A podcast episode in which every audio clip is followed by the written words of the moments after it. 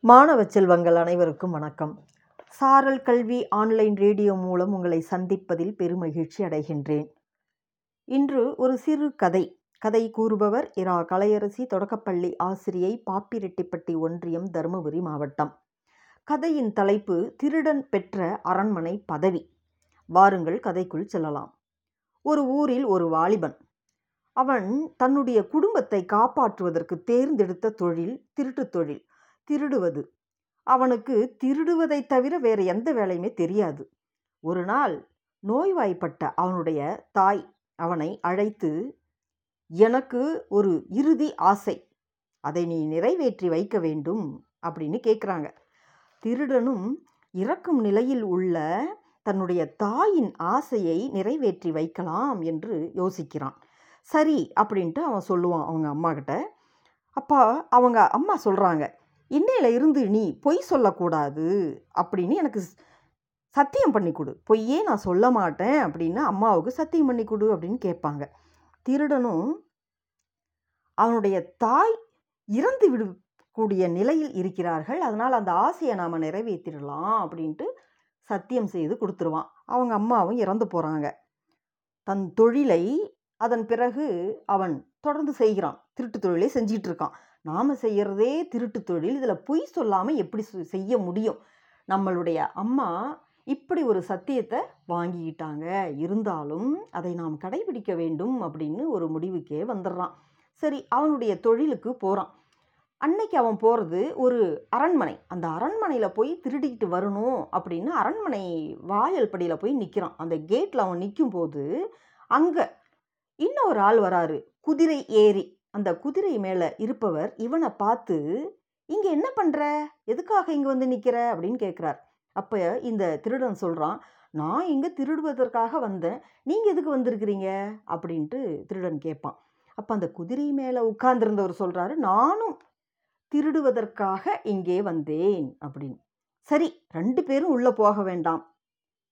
நீ மட்டும் போய் திருடிக்கிட்டு வா அதை நாம் ரெண்டு பேரும் பங்கு போட்டுக்கலாம் அப்படின்னு அந்த குதிரை மேலே உட்கார்ந்துருக்கிறவரு சொல்லுவார். அப்புறம் இந்த திருடனும் சரி நானே போயிட்டு வந்துடுறேன்ட்டு அரண்மனைக்குள்ளே போகிறான் உள்ளே போய் அங்கே இருக்கக்கூடிய சில பெட்டி அது என்னென்ன பொருள்கள் பத்திரமா வைக்கிறாங்களோ அந்த இடத்துல போய் தேடி பார்ப்பான். அவனுக்கு மூன்று வைரக்கற்கள் கிடைக்கும். அதில் ரெண்டு மட்டும் எடுத்துக்கிறான். ஒன்று அங்கேயே விட்டுட்டு வெளியே வந்துடுவான் வெளியே வந்த உடனே பங்குதாரர் வெளியே நிற்கிறார் இல்லையா? அவருக்கு ஒரு வைரக்கல்லை கொடுத்துட்டு இவன் ஒன்று எடுத்துக்கிட்டு வீட்டுக்கு போயிடுவான் அடுத்த நாள் அரண்மனையில் திருடு போயிடுச்சு அப்படின்ற ஒரு நிலைமை அரசருக்கு தெரியுது. உடனே அமைச்சரை கூப்பிட்டு அரண்மனையில் திருடு போயிருக்கு. என்னெல்லாம் திருடு போயிருக்கு? அப்படின்ட்டு நீங்கள் போய் பாருங்கள் அப்படின்னு சொல்கிறார் அரசர். அமைச்சர் போய் பார்க்குறாரு எல்லாமே இருக்குது அந்த மூன்று வைரக்கல் மட்டும் இல்லை. அந்த மூன்று வைரக்கல்ல இரண்டு மட்டும் இல்லை. உடனே அமைச்சர் யோசிக்கிறார். ஒரு கல்லை திருடன் விட்டுட்டு போயிருக்கான். அதை நாம் எடுத்துக்கிட்டு மூணு கல்லும் காணாத போயிடுச்சுன்ட்டு மன்னர்கிட்ட சொல்லிடலாம் அப்படின்னு ஒரு முடிவு பண்ணி ஒரு கல்லை அமைச்சர் வச்சுக்கிறார். உடனே மன்னர்கிட்ட வந்து அரசே மூன்று வைரக்கற்கள் காணாமல் போய்விட்டது அப்படின்ட்டு சொல்லுவார். அப்படியா? ஊரில் இருக்கிற எல்லாரையும் அழைச்சிக்கிட்டு வாங்க. யார் திருடுனாங்கன்னு நான் விசாரிக்கணும்னு மன்னர் சொல்லிடுவார். ஊர் மக்களில் நிறைய பேர் அங்கே வந்து நிற்கிறாங்க ஒவ்வொருத்தரையாக அரசர் விசாரிக்கும்போது யாரும் எடுக்கலை அப்படின்னு சொல்லிக்கிட்டு இருப்பாங்க. அப்போ அந்த வரிசையில் இந்த திருடனும் நிற்பான் இவனுடைய முறை வரும்போது அரசர் இவனை பார்த்து கேட்குறார். நீ இந்த அரண்மனையில் திருடனையா? அப்படின்னு. அப்போது இந்த திருடன் சொல்வான். என்ன சொல்லுவான்? அம்மாவுக்கு தான் சத்தியம் பண்ணி கொடுத்துருக்கானே அதனால் உண்மையை சொல்கிறான் நான் நேற்று இந்த அரண்மனைக்குள் வந்து திருடினேன்.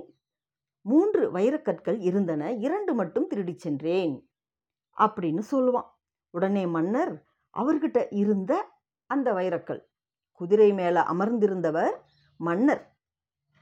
அவர் அந்த வைரக்கல் எடுத்து மக்கள் மத்தியில் காமிக்கிறார் இந்த திருடன் திருடிய வைரக்கல்லில் ஒன்று என்னிடம் இருக்கிறது.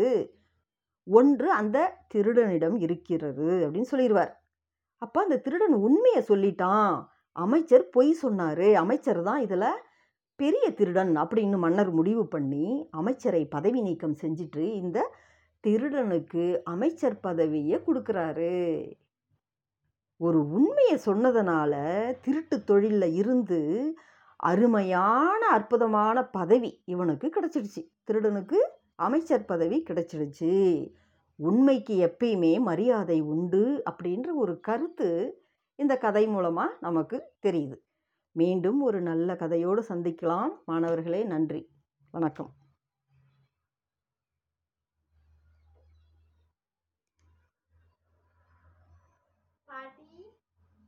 பாட்டி கும்பிடு.